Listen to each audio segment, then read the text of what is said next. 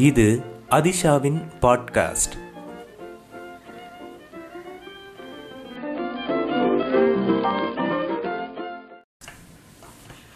சமீபத்தில் நான் ஒரு ஹெட்ஃபோன் ப்ளூடூத் ஹெட்ஃபோன் வாங்கணும் அப்படின்னு ஆசைப்பட்டு அமேசானில் தேட ஆரம்பித்தேன் அமேசானில் ஒரு பொருளை வந்து தேடி வாங்குறது அப்படிங்கிறது வந்து அவ்வளோ சுலபமான விஷயம் கிடையாது நம்ம நினைக்கிற மாதிரி.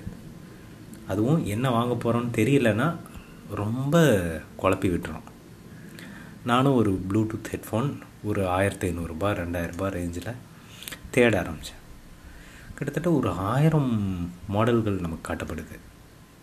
ஆயிரம் மாடல்களும் ஆயிரம் விதமான வசதிகளோடு இருக்குது இதில் எதை தேர்ந்தெடுக்கிறது அப்படிங்கிறதுல எனக்கு ஏகப்பட்ட குழப்பம்.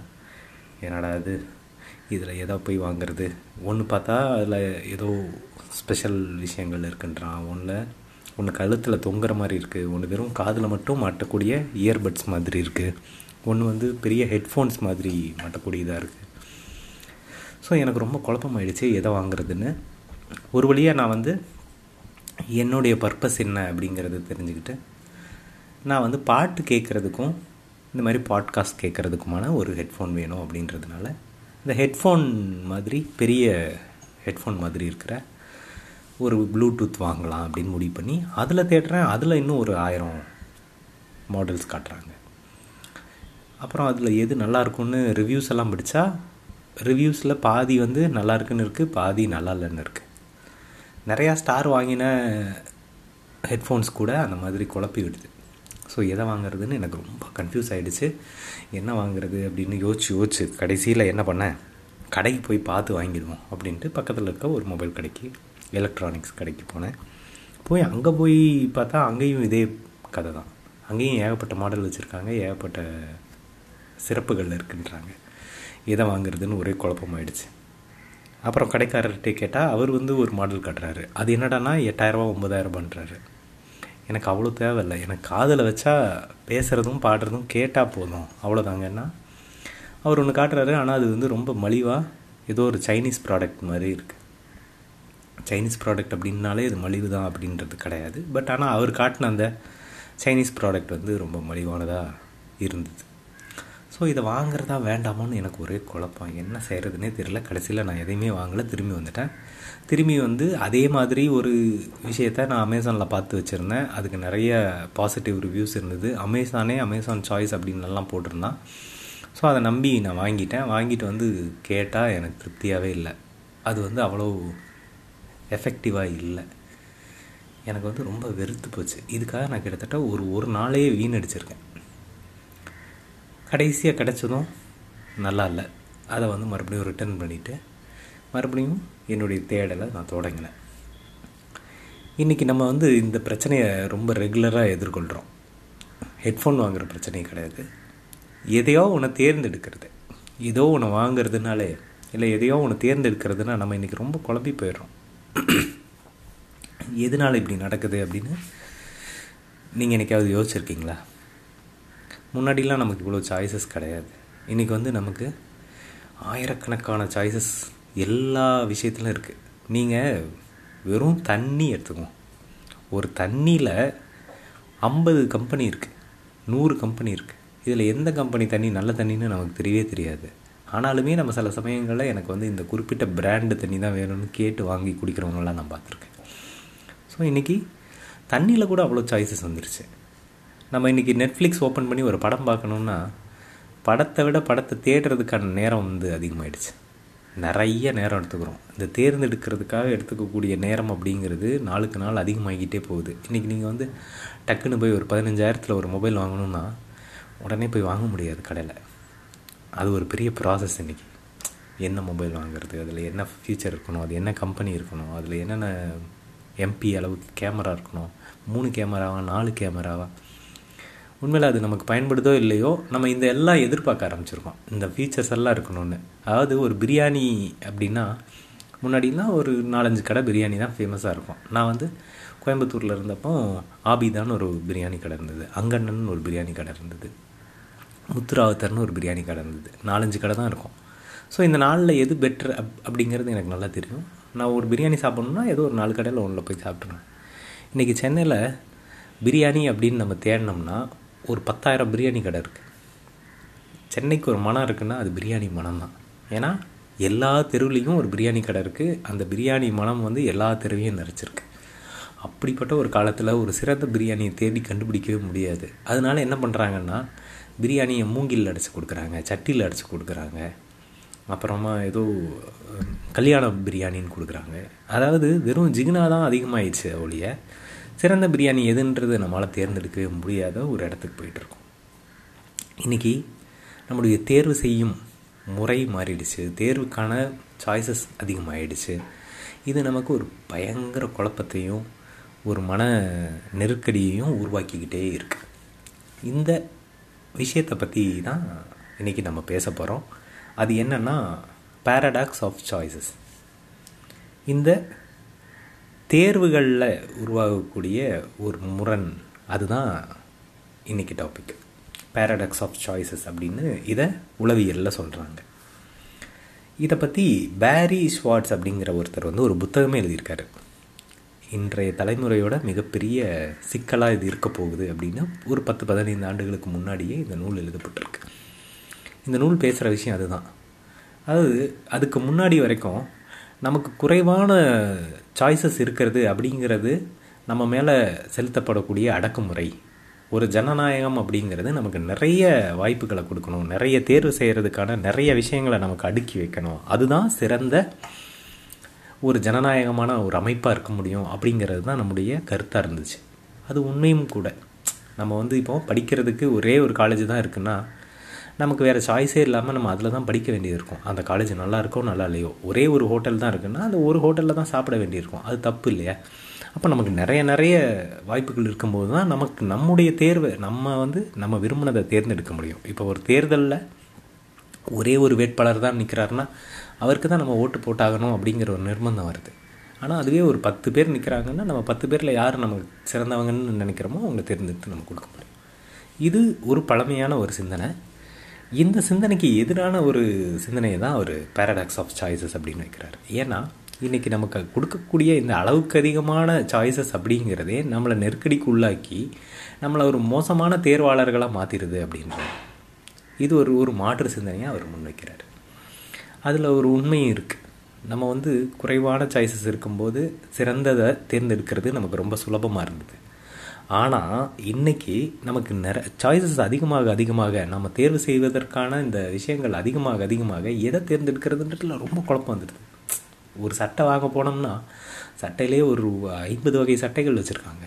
ஆஃப் கை சட்டை ஃபுல் கை சட்டை தான் நமக்கு தெரிஞ்சிருக்கும் பழைய காலத்துலலாம். ஆனால் இன்றைக்கி அப்படி கிடையாது. அதுலேயே சட்டையிலேயே காலர் வச்சது காலர் வைக்காதது காட்டன் அந்த செமி காட்டன் அந்த மாடல் இந்த மாடல்னு ஒரு ஒரு ஏகப்பட்ட சாய்ஸஸ் நமக்கு கொடுக்கப்படுது. இதனால் நம்ம குழம்பி போய் ஏதோ ஒன்று தேர்ந்தெடுக்க வேண்டிய ஒரு கட்டாயத்துக்கு ஆளாயிடணும் இது என்னென்னா நம்ம இப்போல்லாம் ரொம்ப அதிகமாக முன்னாடிலாம் இதெல்லாம் ரொம்ப நல்லா இருந்தது. இளையராஜா இசைனா எனக்கு ரொம்ப பிடிக்கும். நான் வந்து இந்த அங்கண்ணன் கடை பிரியாணினா எனக்கு ரொம்ப பிடிக்கும். இந்த மாதிரி நம்ம பழமையை கொண்டாட ஆரம்பிக்கக்கூடிய ஒரு காலத்துக்குள்ளே போயிட்டுருக்கோம். என்னென்னா தூர்தர்ஷன். நான் வந்து தூர்தர்ஷன் இருந்தப்போலாம் நாங்கள் வந்து ஒரு படம் பார்த்தோம். அதெல்லாம் இன்றைக்கும் எனக்கு ஞாபகம் இருக்குது ஆனால் இன்றைக்கி நான் நூறு படம் பார்க்குறேன். ஆனால் எதுவுமே என் மனசில் நிற்க மாட்டேங்குது அப்படிங்கிற இந்த சொற்களை வந்து நம்ம அதிகமாக பயன்படுத்த ஆரம்பிக்கிறோம். ஏன் அப்படி ஆகுதுன்னு நம்ம யோசிச்சு பார்த்தா நம்ம எதையுமே முழுசாக உள்வாங்கிக்கிறது இல்லை எதையும் முழுசாக அனுபவிக்கிறதும் இல்லை. இதுக்கு முக்கியமான காரணமாக இந்த பேரடாக்ஸ் ஆஃப் சாய்ஸஸ் இருக்குது அப்படின்றாங்க.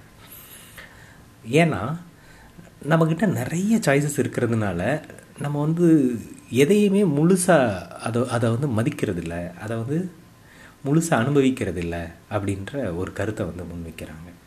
இதில் உண்மை இருக்கும் கூட. ஏன்னா நம்ம நிறைய நிறைய நிறைய நிறைய கன்சியூம் பண்ண ஆரம்பிச்சிட்டோம்.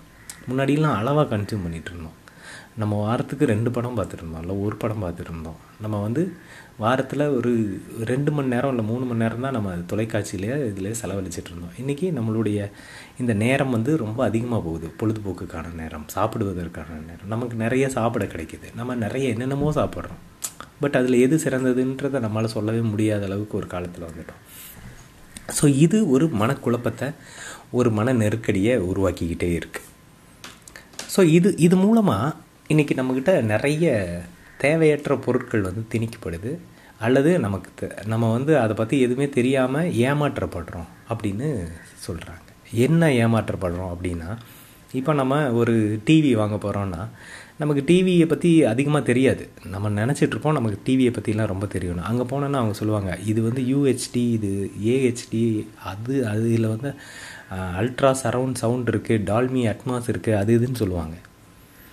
நம்ம வந்து அந்த இதில் குழப்பிடுவோம். இதில் எந்த டிவியை வாங்குறதுன்னு குழப்பத்தில் இருக்கும்போது அந்த கடைக்காரரே உங்களுக்கு ஒரு டிவியை வந்து பரிந்துரைப்பார்.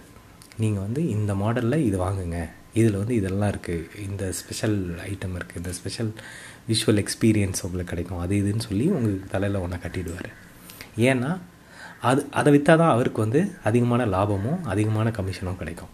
அது வந்து இன்சூரன்ஸாக இருக்கலாம் ஒரு நிதி முதலீடாக இருக்கலாம் இல்லை எதுவாக ஒரு பொண்ணு பார்க்குற ஒரு ஒரு புரோக்கர் கூட அப்படி தான் நம்மக்கிட்ட பல சமயங்களில் நடந்துப்பார். ஸோ நீங்கள் எதுவாக இருந்தாலுமே உங்களுக்கு உங்களுடைய சாய்ஸ் வந்து உங்கள் கையை விட்டு போகக்கூடிய ஒரு காலத்தில் இருக்கும். ஏன்னா சில சமயம் நம்ம ஹோட்டலில் போயிருந்தால் பார்த்துருப்போம். உங்கள் மெனுவெல்லாம் புரட்டி புரட்டி பார்த்துட்டு கடைசியில் அந்த சர்வர்கிட்டே உங்கள் கடையில் எது ரொம்ப நல்லா இருக்கும்னு நம்ம கேட்போம். அவர் வந்து உத்தேசமாக மாதிரி முந்திரி சிக்கன் ஒன்று வச்சுருக்கோம் அதை சாப்பிடுங்கன்னு சொல்லுவார். சரி அப்போ அதுலேயே ஒன்று கொடுங்க அப்படின்னு நம்ம வாங்கிப்போம். அதை வாங்கி சாப்பிட்டா அது ரொம்ப சுமாராக தான் இருக்கும். ஸோ என்ன ஆகுதுன்னா இந்த சாய்ஸ் இந்த தேர்ந்தெடுக்கிற உரிமை அப்படிங்கிறது நம்ம கையை விட்டு போகுது. இதுக்கு காரணம் என்னென்னா இந்த பேரலிசிஸ் ஆஃப் சாய்ஸஸ்ன்றார் பேரலிசிஸ் ஆஃப் சாய்ஸஸ் அப்படின்னா நம்ம தேர்ந்தெடுக்க முடியாத ஒரு நிர்பந்தத்துக்கு ஆளாகி மன நெருக்கடிக்கு உள்ளாகிறோம்.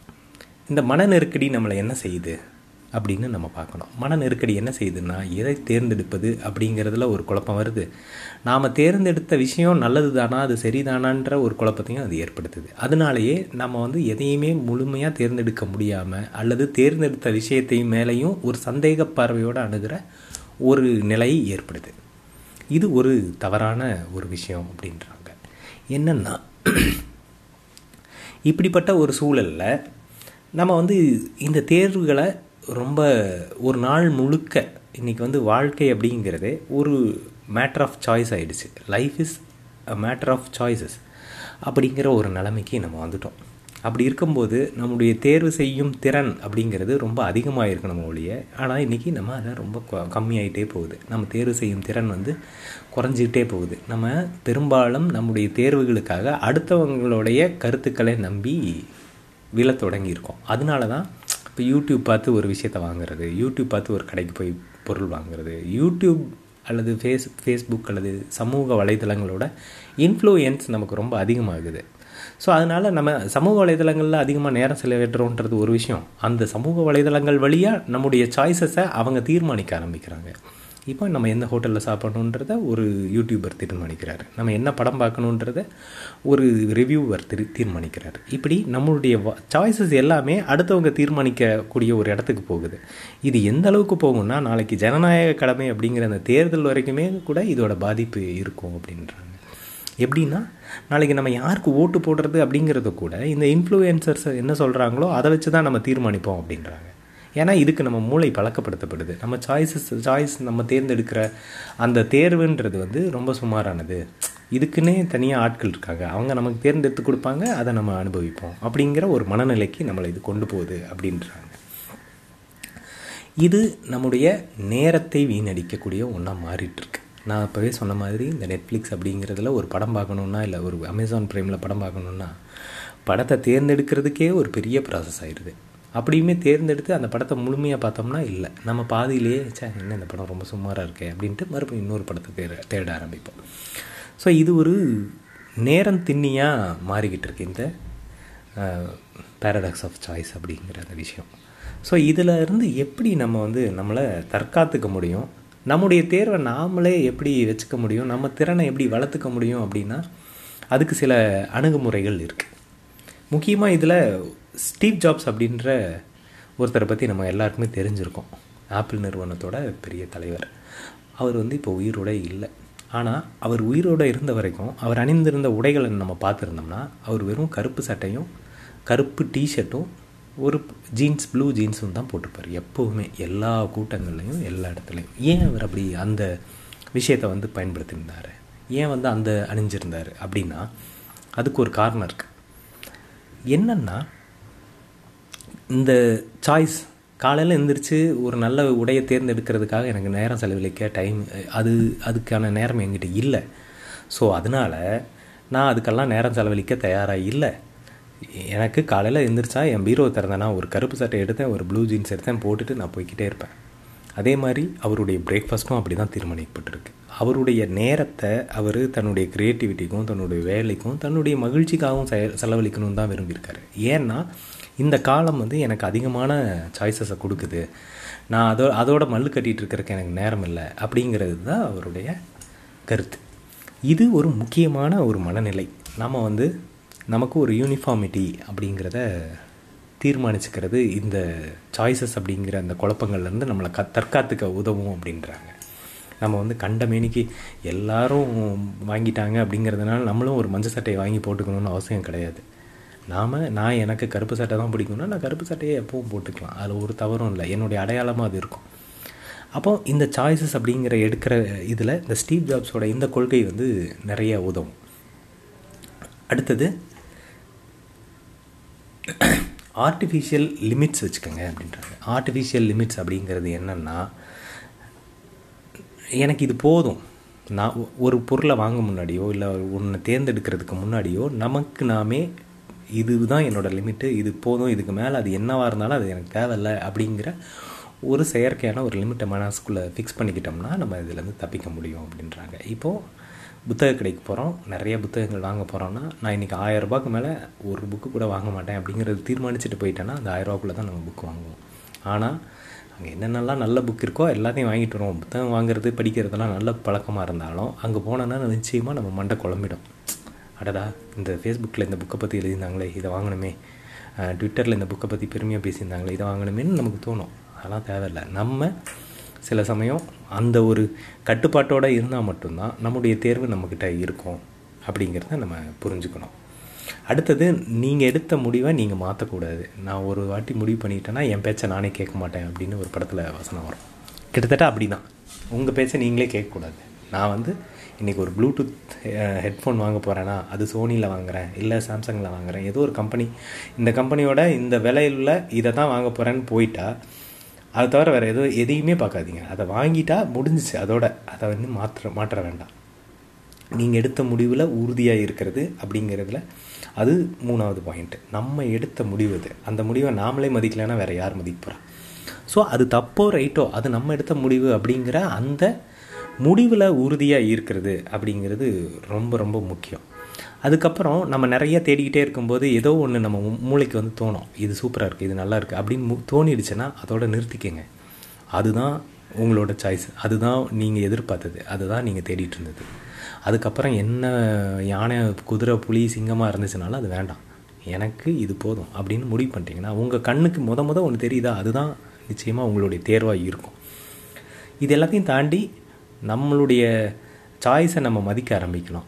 நம்ம சாய்ஸை நம்மளே மதிக்கலைன்னா வேறு யாருமே மதிக்க மாட்டாங்க. ஸோ நம்ம தேர்வது நான் ஒரு விஷயத்தை தேர்ந்தெடுக்கிறேன்னா நான் வந்து என்னுடைய நாற்பது ஆண்டு கால வாழ்க்கையோட அனுபவங்கள்லேருந்து ஒரு விஷயத்தை தேர்ந்தெடுக்கிறேன். இப்போ நான் ஒரு ஒரு பொருள் வாங்க போகிறேன் இல்லை ஒரு ஒரு மனிதரோட எனக்கு ஒரு ஒரு டீலிங் நான் பேச போகிறேன் அப்படின்னா இது இதை வந்து நான் ஒரு நாற்பது ஆண்டு கால ம அனுபவத்திலேருந்து தான் அதை நான் செய்ய போகிறேன் அதனால் நிச்சயமாக அதில் தவறு நடக்க வாய்ப்பு குறைவு தான் அப்படியே தவறு நடந்தாலும் அது இயல்பு. மனிதர்களோட இயல்பு தவறு செய்வது தான் சில சமயம் நம்முடைய தேர்வுகள் தப்பாக கூட போக தான் செய்யும். அதுக்காக நம்ம ஒரி பண்ணிக்க தேவையில்லை. நான் ஒரு ஐஸ்கிரீம் கடைக்கு போனேன்னா ஐநூறு ஐஸ்கிரீம் இருந்துச்சுனாலும் எனக்கு சாக்லேட் ஐஸ்கிரீம் தான் பிடிக்கும். அதை கூட நான் வாங்கி சாப்பிட்டுட்டு போய்கிட்டே இருப்பேன். அப்படிங்கிற அந்த மனநிலையை நம்ம வளர்த்துக்கணும் அப்படிங்கிறது ரொம்ப ரொம்ப முக்கியம். ஸோ இந்த விஷயங்களை வந்து கரெக்டாக நம்ம கொஞ்சம் ஃபிக்ஸ் பண்ணிக்கிட்டோம்னா நம்முடைய சாய்ஸஸை நம்ம கண்ட்ரோலுக்கு எடுத்துக்க முடியும். இது என்ன பண்ணும்னா நம்மளுடைய ஏமாற்றத்தை ரொம்ப குறைக்கும். ஏன்னா நமக்கு நிறைய நிறைய சாய்ஸஸ் வரும்போது என்ன ஆகுதுன்னா நம்மளுடைய எதிர்பார்ப்பு ரொம்ப அதிகமாகுது. இப்போ வந்து ஒரு பிரியாணி சாப்பிட போகிறோம்னா அவ்வளோ பிரியாணிகளில் எது பெஸ்ட்டு பிரியாணி வேணும்னு நம்ம என்னென்னமோ கற்பனை பண்ணிட்டு போனோம்னா அவன் கடைசியில் அதே சீரக சம்பா பிரியாணியை தான் ஏதோ ஒரு டப்பாக்குள்ளே அடைச்சி அதுக்கு ஒரு பேர் வச்சு நமக்கு தரான் அப்படிங்கிறது ஒரு ஏமாற்றத்தை கொடுக்குது. அப்படிலாம் இல்லாமல் கொ எதிர்பார்ப்புகளை நல்லா கம்மி பண்ணிக்கிட்டு நான் வெறும் பிரியாணி தான் சாப்பிட போகிறேன் அதில் என்ன இருக்குமோ அது எனக்கு தெரியும் அது மட்டும் எனக்கு போதும் அப்படிங்கிற அந்த அதை அந்த குறைந்த எதிர்பார்ப்புன்றது ஏமாற்றத்தை குறைக்கும். ஸோ அது ரொம்ப ரொம்ப முக்கியம்.